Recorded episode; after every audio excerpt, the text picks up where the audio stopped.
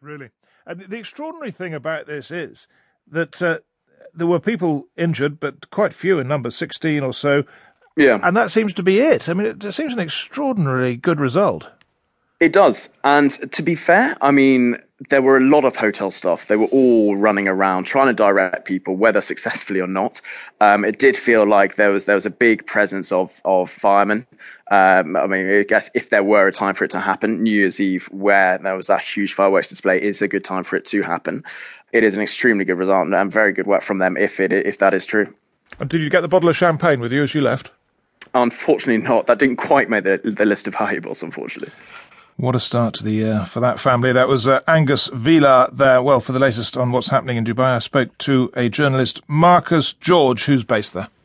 Well, I've just been speaking to uh, somebody who lives just opposite in the Burj Khalifa itself, uh, which is very close, about four or five hundred meters away. And he told me he the last time he saw it was 15 minutes ago when he left his apartment, and uh, the fire is now pretty much out, um, and that there are a few, two or three sporadic fires, very isolated and higher floors. Uh, and he sent me some pictures to show me. Uh, but basically, it's been put out finally after about 20 hours or so of hard work by uh, firefighting teams. But but uh, uh, the damage that these photos show is really considerable from the lower levels of the building. This is a 63 story uh, luxury hotel and apartment block, as you've already heard. And it, it, goes from the very bottom almost to the very top, so to about the 55th floor or thereabouts. So it is very significant indeed and extraordinary that nobody was killed. Exactly. What have you got on the casualties? Because I think when this initial claim was made very quickly that there were only 14 or 16 injured, I think, yeah, some people were thinking, really? But it, it seems to be the case.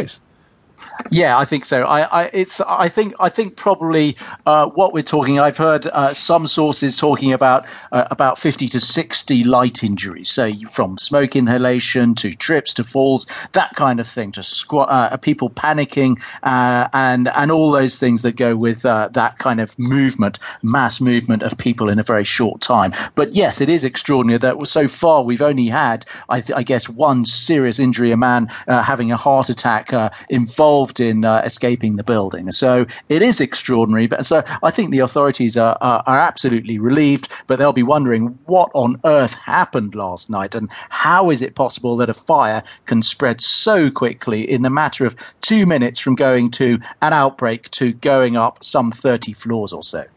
And that was uh, Marcus George there in Dubai. Well, how can you prevent this kind of thing happening, or at least prevent any problems once it has happened. Simon Lay is a fellow of Britain's Council on Tall Buildings, and he's got over 20 years' experience in fire safety design for skyscrapers, and he's built, help, help build some very tall buildings, such as the Shard in London and others in the Middle East and Dubai. I asked him what factors have to be thought about when trying to make these kind of buildings safer. We always start from how we're going to get people out of the building. Um, so we kind of design tall buildings from the inside out to make sure that uh, we have enough staircase capacity and, and the such like to get people out. Then we think about how we're going to detect fires and make sure we know when we've got a fire so it can be properly evacuated. And then we think about some of the other factors, such as how we stop fires spreading through the building um, and what sort of systems like smoke control systems and sprinkler systems we can use as well. Now, then I understand that design of this kind did change after 9 11 and presumably the Twin Tower attack. So, can you talk us through what's happened since then? What's been innovative since then? One of the things that, that, that particularly came out of unfortunate events like 9 11 was a, a, better focus on looking at buildings more individually and understanding the specific risks associated with each individual building to try and design those risks out, rather than sort of just saying, well, because a building is designed to a fire code, it must be safe.